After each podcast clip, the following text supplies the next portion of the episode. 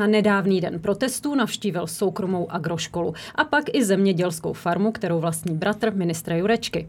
V Německu udělal srovnávací nákup a zjistil, že jsou tamní výrobky větší, lepší a levnější. Ale neřekl, co s tím bude dělat. Také dal lekci svému ministru zdravotnictví Válkovi a v poslední minutě sám uzavřel dohodu s lékaři, která ovšem fakticky neodvrátila odkládání operací v nemocnicích. Premiér Petr Fiala za svůj způsob komunikace s veřejností sklízí stále větší kritiku. Je oprávněná? Zeptám se dnes politologa Jana Kubáčka. Dobrý den, Jane. Dobrý den. Eh, tohle je podcast Chuťovky nejen z ekonomiky a politiky a opět vás u něj vítá Eva Mikulecká. Tak pojďme začít hned těmi protesty 27. listopadu. Eh, jak se měl podle vás premiér zachovat, když eh, vystupovali v ulicích Prahy lidé, byly tady protesty škol? Jak, co měl dělat premiér? Kdybych byl v jeho kůži, tak se přiznám, že jdu dvojí formou. Buď budu odvážný, budu si hlát na Miroslava Kalouska a zajdu si eh, před poslaneckou sněmovnu na poloprázdné malostranské náměstí, ono by to mnohem víc taky vyniklo, že je poloprázdné a budu se bavit bezprostředně s eh, ne funkcionáři, ale s řadovými demonstranty. Já vám garantuji, že v tu chvíli by ta eh, debata byla mnohem věcnější, oni by to ocenili, že za nimi přišel premiér, národ by si zjistil, jak je velký, malý, eh, že by je bezprostřední, zafungovalo by to. Tu situaci by to sklidnilo a lidé by řekli, baví se, neuzavřel se do své slonovinové věže. Nebo udělám ještě rafinovanější krok, sejdu se někde v terénu se školskými odbory, s reálnými učiteli a začnu probírat ten reálný stav někde mimo Prahu, ale rozhodně nejdu na farmu, rozhodně nejdu na farmu rodinného příbuzného, blízkého příbuzného ministra svého sekčního a hlavně hlavně nejdu tam v saku, nejdu tam v lakírkách, abych potom vymýšlel a největší radost měl celý den z toho, že jsem měl nějaký zvláštní igelitový pitlík až po kolena a samozřejmě pak se před národem stanu pitlíkem. Celé špatně. Bylo to celé špatně. Eh, myslím si, že to bylo nedomyšlené, PR-ově. podceněné a dopadlo to jak podobně s tou Nutelou. Tam pan eh, premiér objevil pro nás mnohé všechny a to dokonce já nejsem ve střetu zájmu, že Nutelu nemám rád. tak eh, objevil Ameriku, to, co prostě víme mnozí už roky, ale největší problém byl, že když už teda vypustil tu raketu, tak jsme čekali, kam dopadne a s jakým výsledkem, ale on vlastně oznámil typu pištemi. To je málo. Když premiér řekl, teď nedávno blesku, že eh, byl na den protestů tam, kde měl být, kritiku si vůbec nepřipouštěl, tak eh, Jaká to je reakce podle vás? No podle mě taková Jakešovská, že si vlastně nepřipouští realitu všedních dnů. Protože je už odtržený? Mm, asi je, asi je a dostáváme se k dvojnásobnému odtržení, protože si nechá radit lidmi, kteří jsou očividně také odtržení. Protože tam má být aspoň to, že když dojde k tomu, víte, mě některá témata úplně nedochází, nebo zkrátka řeším palčivější geopolitiku, energie, uh, problémy ve vládě a nedomyslím takové ty symboly, případně nejsem úplně citlivý na sociálno, tak si tam někoho do toho týmu pořídím, kdo jednak si je schopen říct, pane premiére, tohle je špatně. A pojďte za lidmi a přemýšlejte, co lidi trápí. A hlavně říkejte to lidsky. Zvláště v momentě, když jste soupeřem Andreje Babiše, Tomia Okamury, kteří jestli něco ovládají, takže to řeknou jako sousedovi. Eh, řeknou to od plic, řeknou to v symbolech a to prostě musíte ovládat. To musí ovládat každý úspěšný politik, říci to tak, jak kdyby to říkal doma doma sousedovi, jak se říká, naplácat to. Dobře, tak eh, kdo je v týmu eh, Petra Fialy, v pr týmu? Protože známe z minulosti tým Andreje Babiše, byl známý Marek Perchal a jeho tým, tak eh, kdo je takový Mára Petra Fialy. No, kdybych Známe to měl říct Víme typově, to? tak mám pocit, že jsou to hlavně fanoušci Petra Fialy, kteří k němu zlížejí jako k obrázku svatému. A to je špatně, protože pokud chcete rozvíjet toho člověka, tak tam potřebujete i kritickou tóninu, která je racionální a která ví, kdo je jeho zákazník a jaká jsou témata.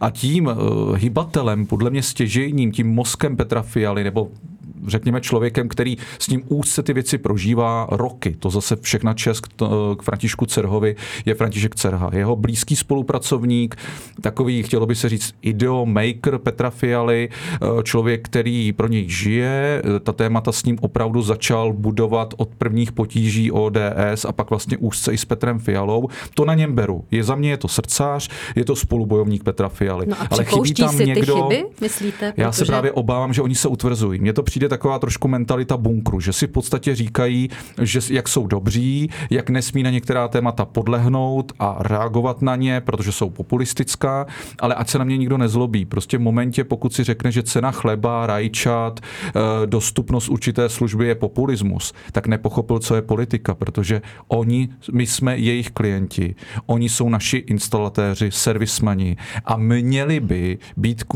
a, k dispozici pomáhat ty věci řešit a když je nedokáží řešit okamžitě, tak je hlavně srozumitelně průběžně opravovat, ukazovat, vysvětlovat, opakovat a tím jsou důvěryhodní. Mně se líbila slova Petrose Michopulose eh, teď v nedávném podcastu Keci a politika, který eh, to komentoval tak, že Petr Fiala přestal vlastně de facto mluvit se svými voliči, že je jakoby uražený.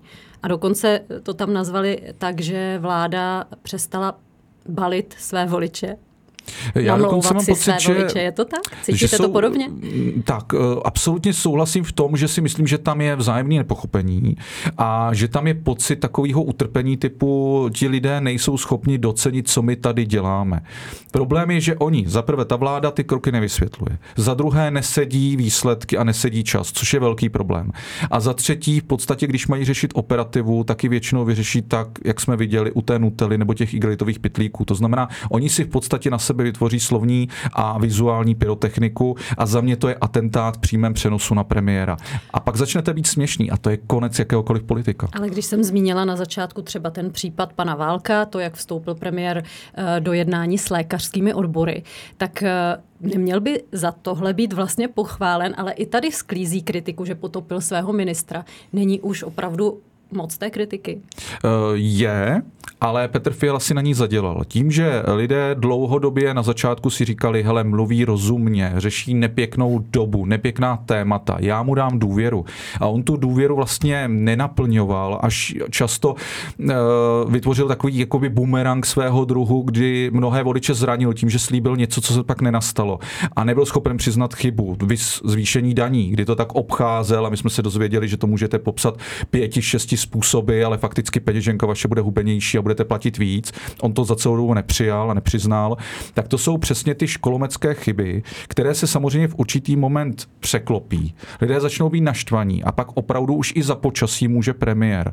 A bohužel pan premiér tím, že vlastně s lidmi nemluví, eh, nenabízí jasný jízdní řád, který by pak naplňoval, tak ty lidi zklamává. A pravda je, že taky, když jste trenér a máte svůj manšaft, tak vy tam toho hráče musíte mít. To znamená, Vlastimilá válka prostě měl vzít uh, za rameno, měli na ta jednání jít spolu. To, že je moderoval pan premiér, já rovnou říkám, je dobře, uh, bylo to už také na čase. Uh, zároveň to mimochodem posloužilo, protože si vemte, že tolik neřešíme to, co nám oznámilo ERU a toto skokové zvýšení, o kterém pan premiér mimochodem předtím říkal, že bude v řádu stovek a ani to nesedí. A to je asi ten největší problém, že pan premiér slibuje něco, co se pak neodehraje a lidé vlastně tu svou frustraci přetaví do toho, že se panu premiérovi smějí. A to je právě velký problém jakéhokoliv politika, když začnete být směšný. Nabízí se tady srovnání s Andrejem Babišem, tomu se také lidé smáli za to, jak mluvil, za to, jak vystupoval, eh, jaké má neologizmy. Uh, Oni se možná, ty politici, nezavděčí úplně absolutně, ne, absolutně nikdy, absolutně ne. ale přece jen asi Andrej Babiš eh, i tím svým způsobem oslovoval svoje voliče Víte, a Petr Fiala neoslovuje svoje voliče. Andrej je tady Babiš ten rozdíl. Je, je, je, protože Andrej Babiš, jestli se mu musí něco nechat, on je prodejce. My si můžeme kolikrát říkat, že to prodává velmi zvláštním způsobem, kuriozním, ale ví pro koho, kdy, co nabídnout. Zároveň, když se mu něco nepovede, tak umí často komickou formou to vlastně přetavit v nějaký úspěch, tričko nebo vtipnost, což mají lidé rádi, když se mocní, jednak když mocní dělají chyby, ale když se schopní, schopní za ně eh, aspoň občas čas omluvit. Plus Andrej Babiš má jednu obrovskou výhodu. On to říká všechno srozumitelně. Někdy až opravdu velmi naplacato, až trošku někdy jako dlaždič, k úctě všem dlaždičům. Uh, ale ono to funguje. A plus obrovská výhoda je, že Andrej Babiš prostě v určitý moment zavelel a šel ty věci řečit. My jsme sice říkali, je to mikromanagement, není to hodno premiéra, ale raději máte řemeslníka, který něco dělá a průběžně ukazuje, že má zájem a snaží se ty věci vyřešit, než řemeslníka, který říká, já přijdu, až bude opravdu problém. Pak mě povoláte.